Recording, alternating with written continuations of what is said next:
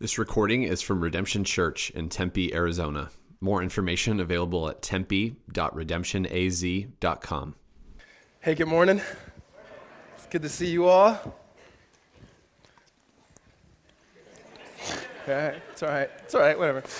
Um, Hey, real quick, if this is your first time here, my name is Riccardo Stewart and I'm one of the pastors. Um, if this is your first time here and you had kids and we were not able to have your kids come into our children's ministry, one, want to apologize about that. Um, uh, it's Memorial Day weekend, the broke people, you and me, we didn't go anywhere. However, our 20 somethings who seem to have all the money in the world, uh, they're gone. And so they weren't here watching uh, the kids. And so, so we want to apologize about that. Uh, normally, I do a lot of swearing and cussing in my sermon. I won't do it this morning because the kids are here uh, until the evening. So, uh, welcome. um, so, also, last week I was at Redemption Gateway, and it was a great experience to be able to have Tyler here with you guys. Uh, Blakeman, who normally uh, leads worship, was in Arcadia. Um, and like I said, I was way out at Redemption Gateway. And so we have nine congregations, and most of them are here in the valley. One's in Flagstaff, and then one's in Tucson. And I always thought, you know, Flagstaff and Tucson, those are the outskirts. And then I went to Redemption Gateway, and I thought, I might as well drive to Florida. I mean, it was, it was, it was, it was very, very far. Uh, it was really good to be with them. They're the most encouraging people in the world, and so they send you guys blessings and, and, and hay and horses and things like that. And I thought, if we were bearing gifts, it would probably be like, I don't know, espresso and coffee and art and whatever we can bring, right? And so good, good time to be with them. But as always, it's always good to be with you guys. One of the things you notice, it's like family is that you have your intermediate family who you're used to being with, and then you also have everybody else who bears your name. And so there's a lot of similarities. Sometimes they look like you, but when you go in their house, you realize, oh, that's how you guys do it, right? And I felt like that in Gateway in, uh, in some ways that were actually really, really good, in some ways that were good but just different. And, um, and uh, it was, it, it's good to be back here in Tempe. Not that I never want to preach at Gateway again, not saying that. I'm just saying it's really good to be back here in Tempe. So, um, if you guys have your Bibles, why don't you guys turn to Mark chapter 5, the Gospel of Mark. Um, if you don't have a Bible, slip up your hand and raise it really high and keep it, keep it held high and so someone could uh, give you a copy of the Bible. And if you don't own a Bible, please keep the one that we are handing out to you. It is our gift to you so that you can grow in an understanding and knowledge of Jesus Christ. Uh, we believe the Word of God is sufficient um, and also is a give us an opportunity to know who God is. And so, if you're just joining us, we've been traveling through a series in the Gospel of Mark. And um, just kind of a quick recap is Mark wrote this gospel on behalf of, on behalf of St. Peter. And, and, he wrote this gospel to a group of people that were living in the Roman Greco world who were going through or getting ready to go through persecution for believing in Jesus Christ. And what we see at the very beginning of this gospel is that Jesus himself um, is baptized and then he begins his mission. And he says this in chapter 1, verses 15. He says, Repent, the kingdom of God is at hand, repent and believe. Meaning everything that he's going to do from there is a display, um, is a hint towards, is a preview of what the kingdom of God will fully be like. And so the kingdom of God is already here through the preaching of the gospel, through the power of God's Holy Spirit but it's not yet fully because there's still brokenness and there's decay. And we begin to see Jesus show these signs. Um, he has disciples that follow him, he's casting out demons, he begins to show forth his healing. Um, one of the first healings we see is that the Apostle Peter's mother in law gets sick, and then Jesus comes in and he heals her, which we thought that was significant because most people don't even like their mother in laws. And all of a sudden, Jesus comes in and heals Peter's mother in law, and then he continues to show forth what this kingdom is like. And then when we got and to the end of chapter 4, we said there was a transitioning happening, and that is getting to the thrust of what Mark is doing in this gospel, and that is showing that Jesus Christ is Lord. Um, that he's, he's sovereign, he's ruler, he has authority. He's not just your friend or your homeboy or whatever you try to look at Jesus as. He's powerful, he's almighty, and he expresses that. So the first story was they were on the boat and then a storm came. And then Jesus looks at the storm and essentially says, Shut up. The storm stops. The, the next story, which Tyler was here last week, we looked at the demoniac who had all these demons in him and were talking all this nonsense. Jesus essentially says, Shut up. And then he casts the demons out of him. And then that man's healed. So he shows his authority over nature, his authority over the spiritual realm. And then, and then this week, we'll see his authority even over our physical bodies. And, and this, this story, there's actually two stories in here it's such a powerful story. So, no points today, no principles, no lessons. Just hear the story and the character of who Jesus is. Um, you have a woman who's been bleeding for 12 years. And then you have a little girl who's 12 years old who's dying. You have these juxtaposed story, and around it you have uh, the disciples who are watching it. You got this man named Jairus, who's the father of the little girl. He's coming to Jesus. And then at the very center of this, you have Jesus Christ, the, the Son of God, who is both powerful and transcendent, and yet he's present, he's with them, he's close to them. He desires to meet both of these women and then give them his physical touch to bring about holistic salvation that is both physically as well, well as spiritually. And what we see overarching in this is that it's Jesus' power and his presence to be with us. And I think it challenges many of us especially Bible believing, doctrine centered people, because we like to read in what we know to be true. We like to um, have good, good theology, which is very good. But sometimes I think we omit that God does really incredible big things. That you are more than just a sinner, right? That God is a good God who doesn't just forgive sins, but he shows forth his power in ways that brings us hope and that brings us joy, and he meets us where we are. And so it challenges people like us to ask the question do we have this type of faith and this particular God? And so that's what we're going to look at this morning. So, would you guys do me a favor and bow your head? Let's pray. Let's ask God by the Holy Spirit to bless our time. God in heaven, we thank you for Jesus Christ. We thank you for the Spirit of Christ in which he is sent to be with us. God, we thank you for the opportunity to open up your word, Lord, with those who love you and know you and follow you, and those who do not yet know you. We love to open up your word in the presence of old and young. God, we love to open up your word ultimately trusting that you will reveal yourself to us, Lord, in power. So, Jesus, we ask, and I ask personally, that we, you would remove and suspend our, our presuppositions about things and give us the reality of Jesus in such a way that our faith would be increased in Jesus and what he can do and what he does does and what he will do. God, we ask that your spirit would, would do that for us. We thank you and we praise you in Christ's name. Amen. You, you, you've ever gotten that phone call from a really good friend? And a really good friend, meaning that person you normally talk to, you don't really have a whole lot of serious conversations. And then all of a sudden, when you pick up the phone, just by the first few words that they say that you know, this is not going to be one of the normal conversations that we have.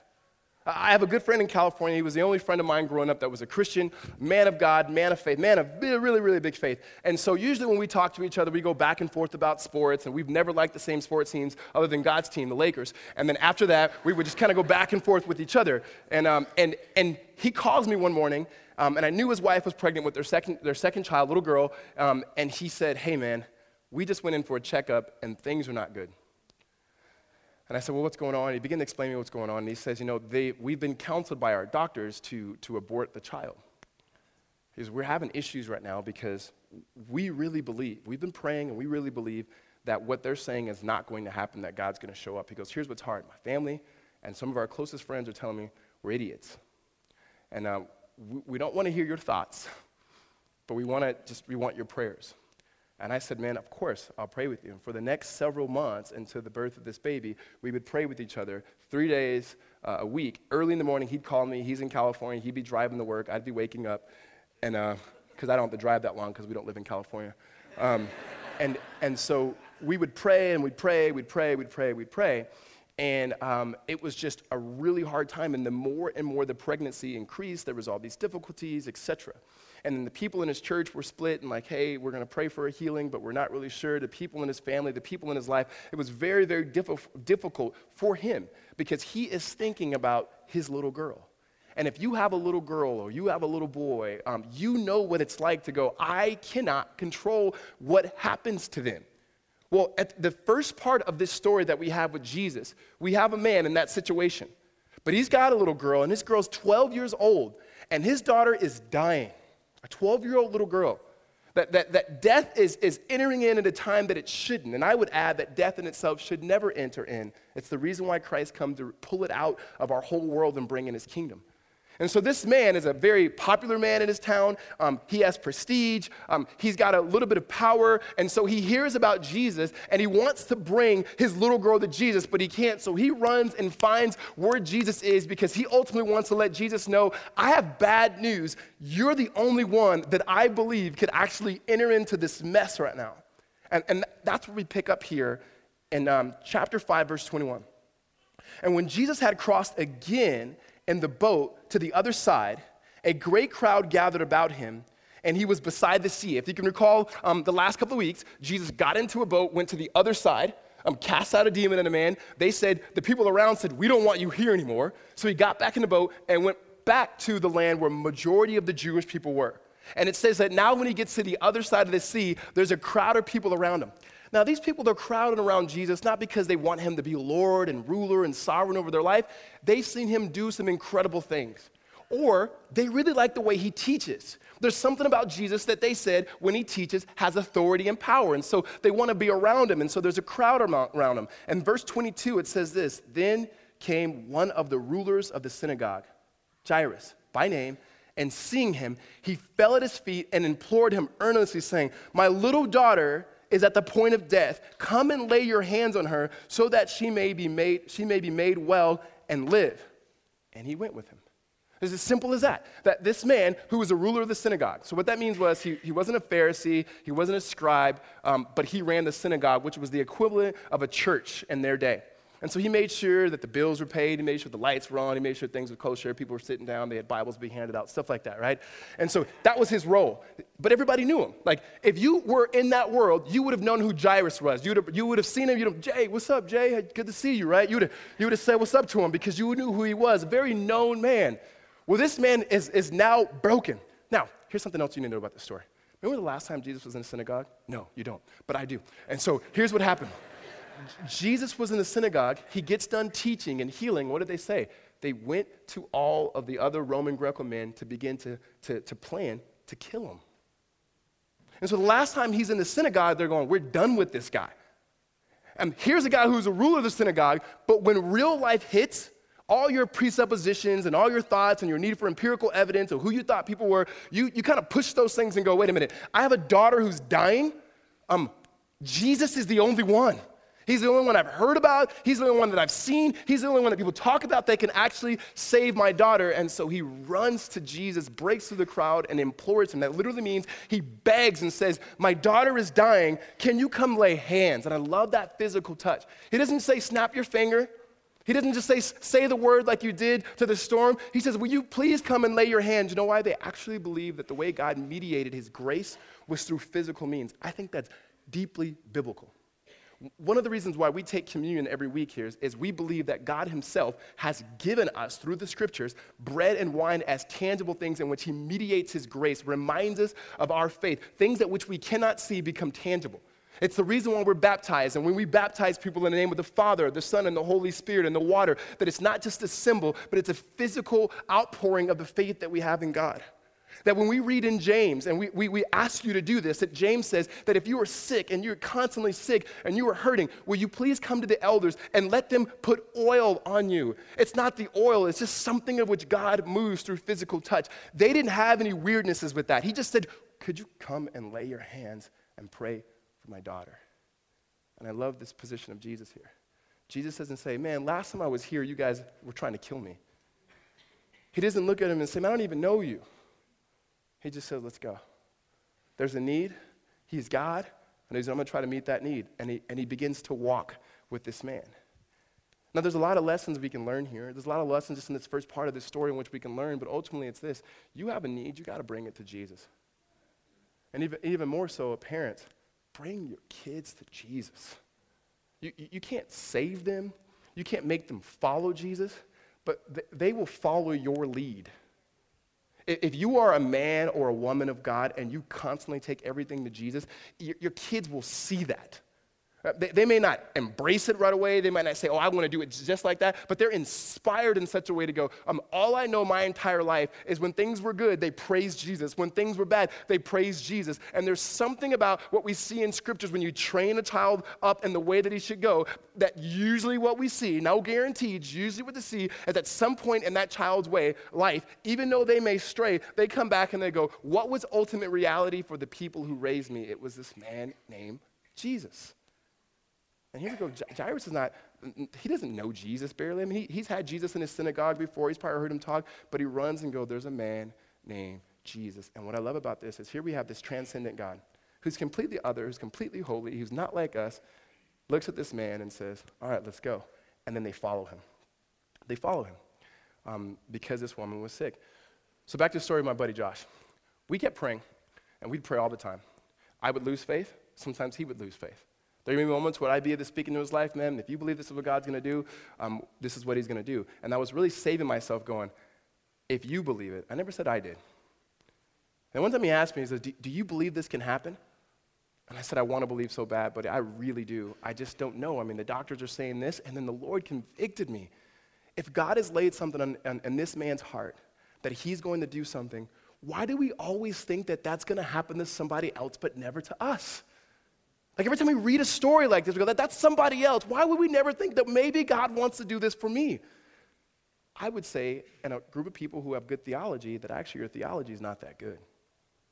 Actually, maybe your theology doesn't lead you to believe that God actually cares about the individual as well as the corporate, and He cares about the corporate as well as the individual.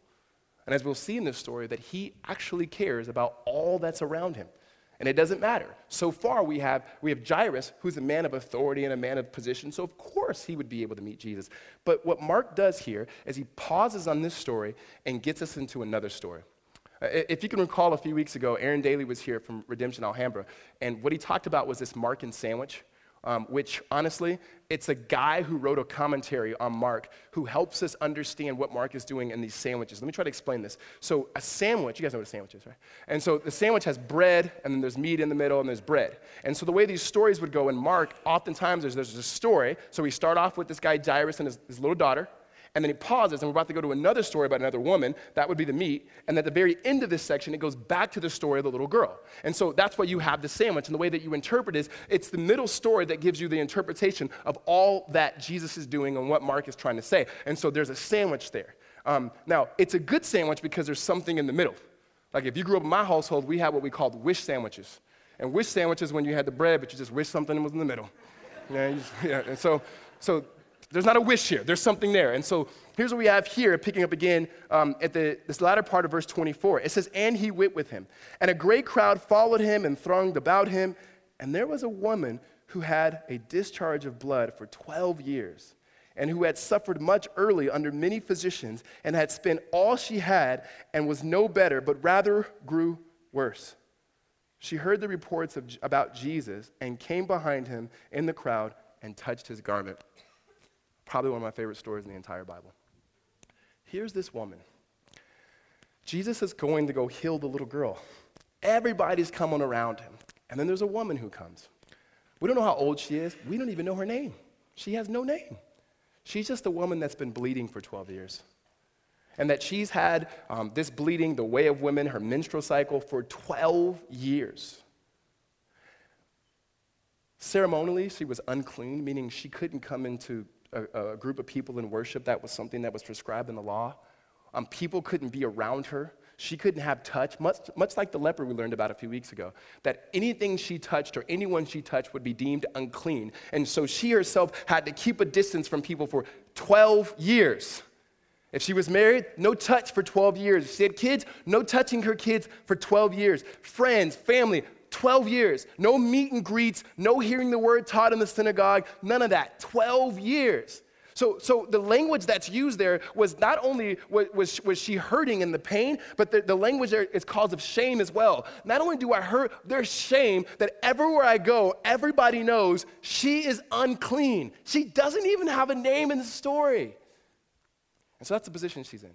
And so she takes this huge risk of faith. I know there's people there.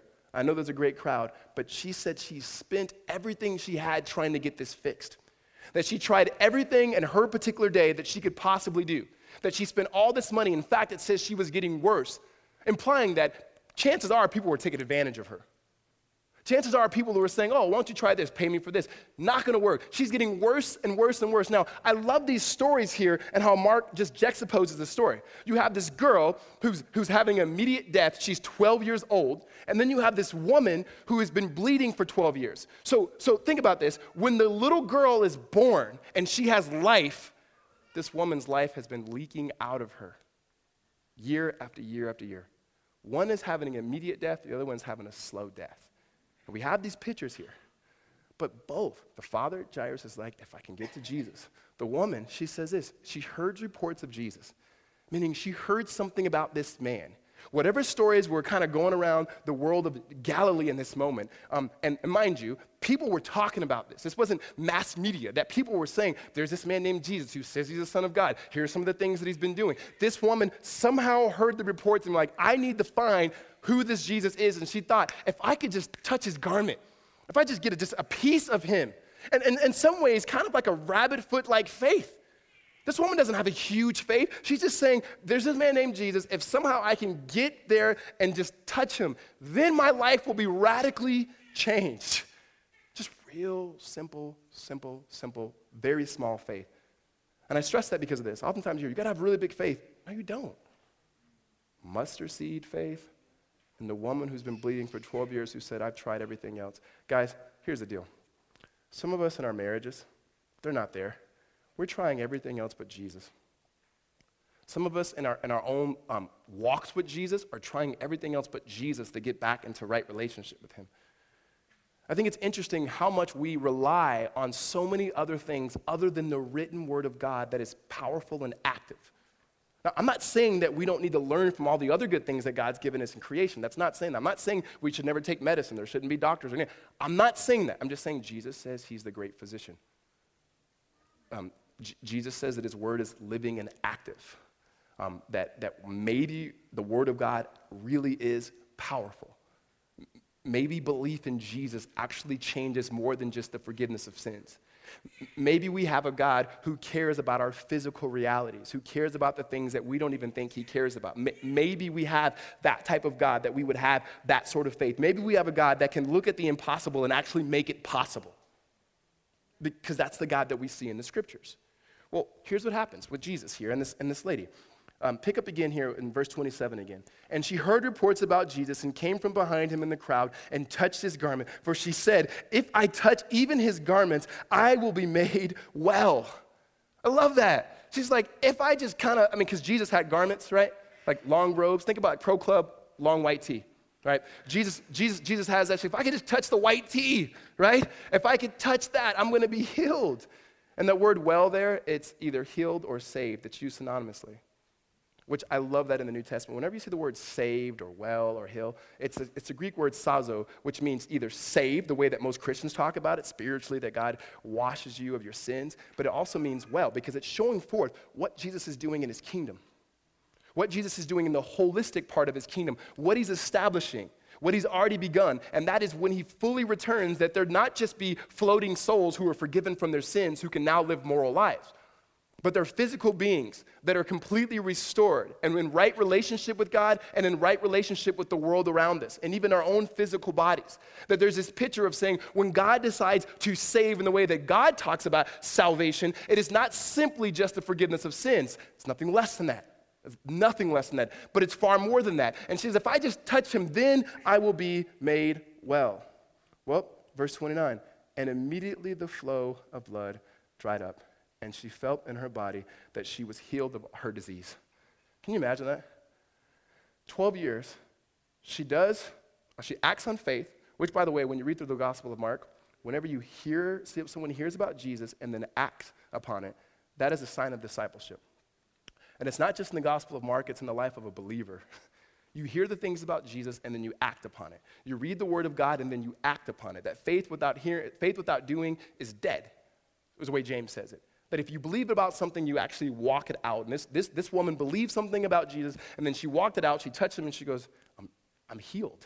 Like her life was about to significantly change, right? She's healed. She can go back hanging out. She can go get her hair done, get her nails did. She's out, right? I mean, she's like, wait a minute, you guys haven't even seen the healed version of me yet. Just wait. And then, and then now Jesus has this, this, this line that even when we read it in the scripture reading is kind of funny. Because he says this in verse 30, and Jesus, perceiving in himself that power had gone out for him, immediately turned about in the crowd and said, Who touched my garments? And his disciples said to him, You see the crowd pressing around you, and yet you say, who touched me? Like, his, like this is humorous. His disciples are like, Jesus, you're supposed to be the Son of God. And you're asking, this is the dumb question, right? They're looking at Jesus like, who touched, thousands of people touched you. And Jesus is like, nah, nah, somebody around here touched me, right? right? And, and, and, and the, the language there to me is just, it's just great. There's just normal interaction. Like we, sometimes we don't think that like Jesus was normal and he, he was normal. It's like his disciples were like, man, everybody touched you. But here's what Jesus says here. Uh, if you continue in verse 32, he says, and he looked around him uh, to see who had done it. Now, that language where he looked around, meaning he kept looking, searching intently. Like he's going, no, no, no, no. Because here's what Jesus does Jesus is not just for you having an experience with him without ever knowing him. And so Jesus is going, I got to find out who it was that touched me. I, I, I sense some power leaving from me, and I, I, I got to go find who it is because it's not just the experience that they had. I mean, I just don't want them to know that I'm a God who heals. I want them to actually know me.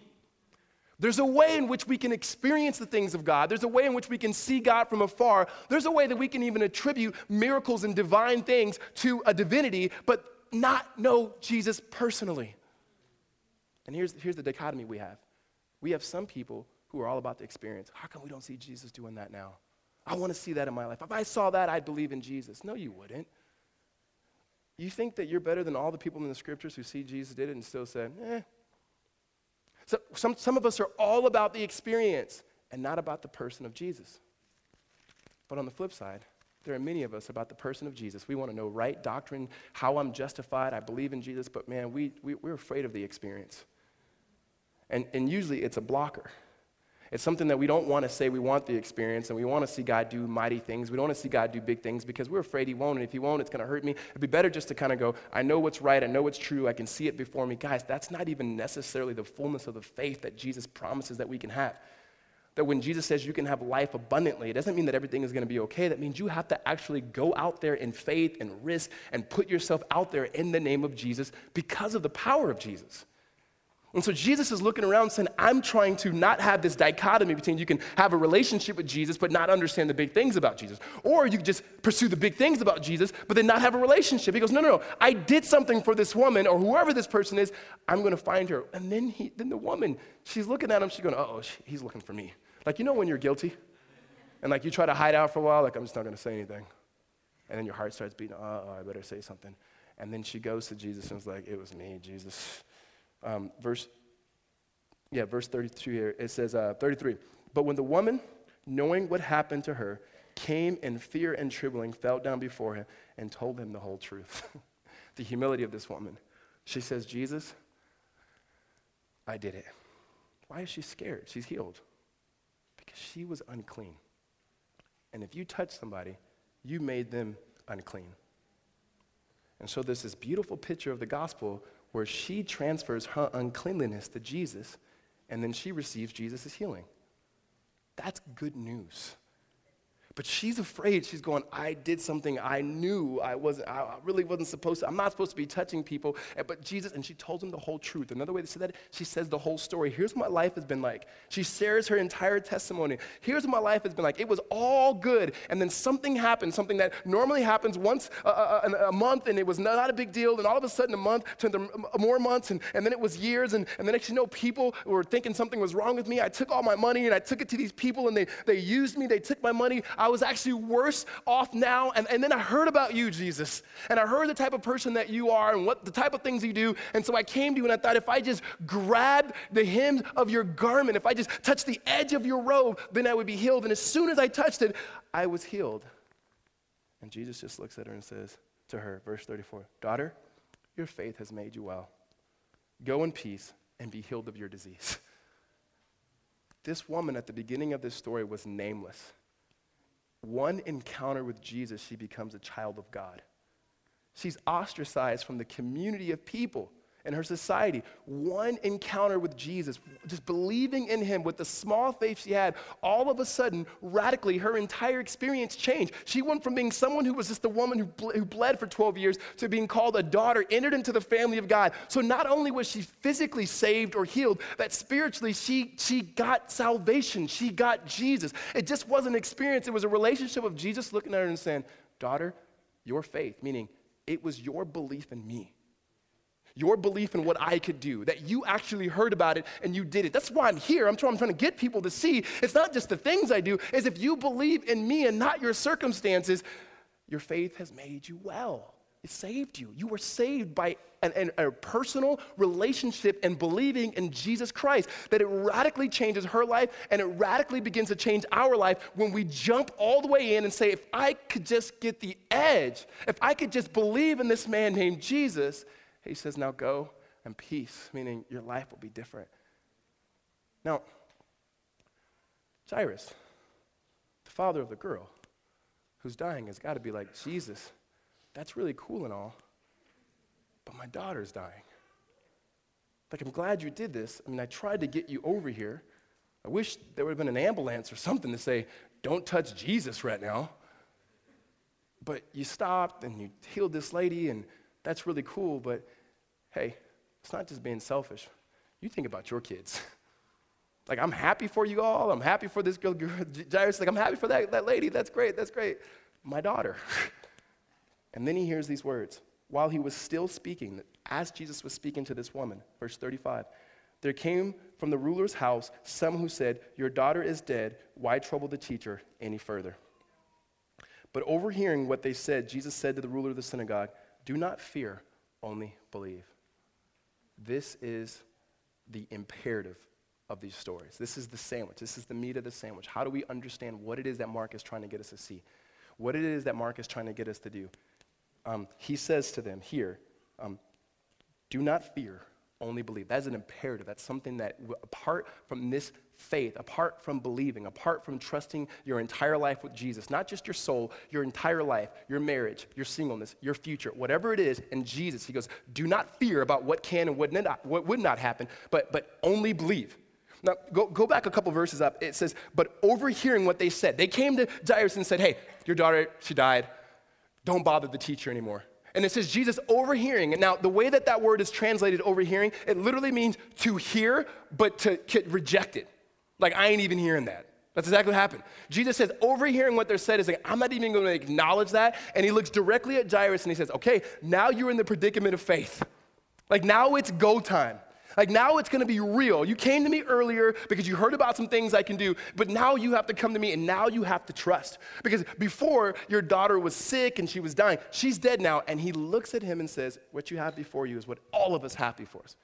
That when we look at our circumstances and we look at our situation, we can have human despair or we can trust in divine possibilities. That we can look at what is seemingly impossible and there's nothing we can do, or we can trust in one who makes all things possible. That Jesus is saying, shift your focus off the attention of your circumstances. Not to say they're not real, they're totally real. But then put your eyes and your gaze upon Jesus. Set your eyes upon the Holy One. Set your eyes upon the one who is here. Set your eyes upon the one who put on flesh, who came that we may have life and Jesus gives not only this man Jairus, but speaking through Jairus through, throughout the ages. He's talking to us and saying, Will you look at your circumstances, what you can prove by, by, by maybe empirical evidence or going through a scientific method, or would you let all of these things get in the way of you seeing Jesus? Trusting in Jesus. Essentially, to boil it down, what he's saying is do you and will you live by sight and not by faith? Or will you walk by faith and not by sight?